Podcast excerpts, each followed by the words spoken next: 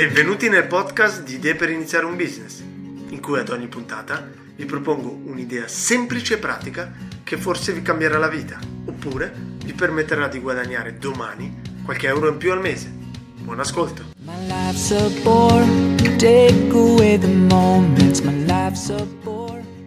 Un'altra puntata, però questa volta non un altro business. Oggi non parlo di un nuovo business, ma bensì di un tool super interessante e super utile per tutti coloro che vogliono intraprendere un progetto business e non. Voglio parlare di Trello. Trello che è uno strumento di organizzazione online, gratuito, è importante, almeno in parte. C'è la possibilità anche di pagare per avere dei, degli accessori, degli strumenti in più, ma con la versione gratuita possiamo veramente fare quasi tutto. Prima di tutto, perché vi voglio parlare di uno strumento come Trello? L'obiettivo di questo podcast è darvi delle idee business.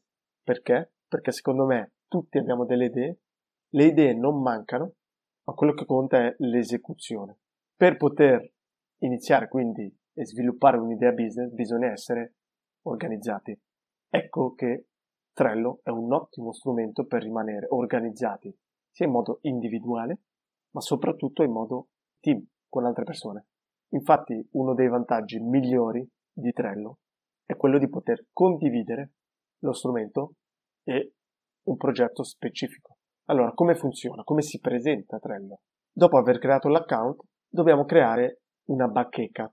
Quindi una bacheca può essere ad esempio un progetto. Possiamo creare più progetti, progetto 1, progetto 2, progetto 3. All'interno di questa bacheca, questo progetto, Trello funziona a mo' di colonne. Quindi possiamo cre- creare un'infinità di colonne è molto visuale e in ogni colonna possiamo aggiungere delle schede. Quindi posso fare l'esempio del progetto di questo podcast. Io ho una bacheca podcast, idee per iniziare un business. Ho cinque colonne. La prima è la colonna da fare, in cui inserisco le attività che, devo, che dovrò fare. Quindi quando mi vengono in mente anche delle, delle idee, le aggiungo in questa colonna. Poi ho la colonna in corso in cui posso spostare, infatti anche questo è un grande vantaggio di Trello è il drag and drop, quindi prendo una scheda nella colonna da fare e la posso trascinare e portare nella colonna in corso, quindi so che quell'attività, quel, quel da fare lo sto eseguendo. E poi ho la colonna fine, in cui metto i progetti, i, le attività finite, o se no le elimino. E poi ho altre due colonne, una con note e l'altra che menziona il sito web. Quindi vediamo che uno dei vantaggi di Trello è che abbiamo un periodo di apprendimento molto breve. Si capisce subito come lavorare, come organizzarsi ed è molto semplice. È fatto per non avere un'infinità di colonne, dato che è molto visuale. L'ideale è avere 4-5 colonne che possiamo vedere tutte insieme, in cui inseriamo le varie schede. Ogni scheda può essere assegnata a vari membri del progetto. Quindi in ogni progetto possiamo assegnare più membri, invitare delle persone. Per ogni scheda possiamo ad esempio creare un compito da assegnare ad un membro del nostro team e chiaramente possiamo anche indicare la scadenza di questa scheda, di questo compito. La persona quindi riceverà una notifica prima della scadenza. Possiamo anche aggiungere degli allegati, delle immagini velocemente. Le immagini verranno anche visualizzate direttamente nella bacheca. È molto utile anche la creazione in una scheda di una checklist, quindi possiamo spuntare. La cosa migliore penso che è provare comunque. Vi lascio nelle note del programma un articolo che ho scritto su Trello, in cui c'è un link su di una bacheca Trello aperta, pubblica, in cui potete aggiungere schede e provare a vedere, proprio toccare con mano lo strumento senza dover creare un, un account. È importante anche indicare il fatto che c'è la versione desktop, ma c'è anche la versione mobile, quindi c'è l'applicazione. E questo lo trovo veramente molto utile, soprattutto per consultare i miei vari progetti, i miei vari da fare. Lo posso fare col telefono.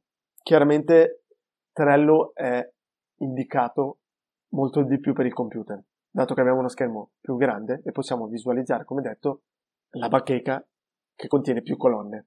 Invece nella versione mobile possiamo visualizzare colonna dopo colonna. quindi è più che altro utile per consultare o aggiungere ogni tanto un compito, un da fare. È molto utile anche nella gestione dei social media, in cui possiamo creare una colonna con le idee di post, una colonna dove abbiamo i post già fatti, già pronti, quindi quando abbiamo un'idea la scriviamo nella colonna di idee, poi quando vogliamo lavorarla la spostiamo nella colonna dei post e poi è utile creare un'altra colonna dal nome pianificato in cui mettiamo i post che sono stati pianificati. Come detto, il vantaggio di questo è poter condividere, quindi soprattutto in questo caso, anche se abbiamo un responsabile per i social, altri membri possono avere la possibilità di, di inserire delle idee di post e attribuire una scadenza a questa idea. Un modo intelligente per utilizzare Trello è anche quello di, di utilizzarlo con i propri clienti. Quindi creare delle bacheche, una bacheca ad esempio per ogni cliente, in cui il cliente potrà direttamente aggiungere delle schede, magari delle idee, o semplicemente una bacheca in cui il cliente non può né modificare né aggiungere né creare niente, ma ha la possibilità di lettura, quindi di vedere il nostro lavoro. Se facciamo l'esempio di un, so- di un manager social media, potremmo pensare di fare una bacheca per un nostro cliente in cui all'interno mettiamo le nostre idee e mettiamo soprattutto i post fatti e creati. Così il cliente potrà visualizzare, vedere il lavoro fatto, potrà vedere le idee e il cliente in questo modo sarà sempre al passo con il lavoro che tu stai effettuando senza dover sempre inviare un aggiornamento via email. Sappiamo che oggigiorno lo strumento più utilizzato è l'email. Quindi invece con Trello possiamo focalizzare le attività che servono solo da aggiornamento, in cui il cliente semplicemente deve vedere quello che abbiamo fatto e se caso opinare nel meeting successivo. Fino adesso vi ho parlato di business, però questo strumento si può utilizzare veramente per anche la vita di ogni giorno. Si può creare ad esempio una bacheca, quindi un progetto per le prossime vacanze estive e condividerlo con amici, con la coppia, perché è uno strumento veloce, semplice, appena abbiamo un'idea la possiamo aggiungere, possiamo spostarla tra le varie colonne, possiamo mettere dei link, dei documenti, delle immagini, assegnare delle deadline.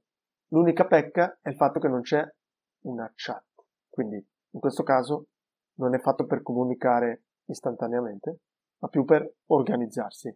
Quindi né chat né documenti, cioè non possiamo modificare un documento direttamente su Trello, ma per quello possiamo legare dei documenti, ad esempio, di Google Drive.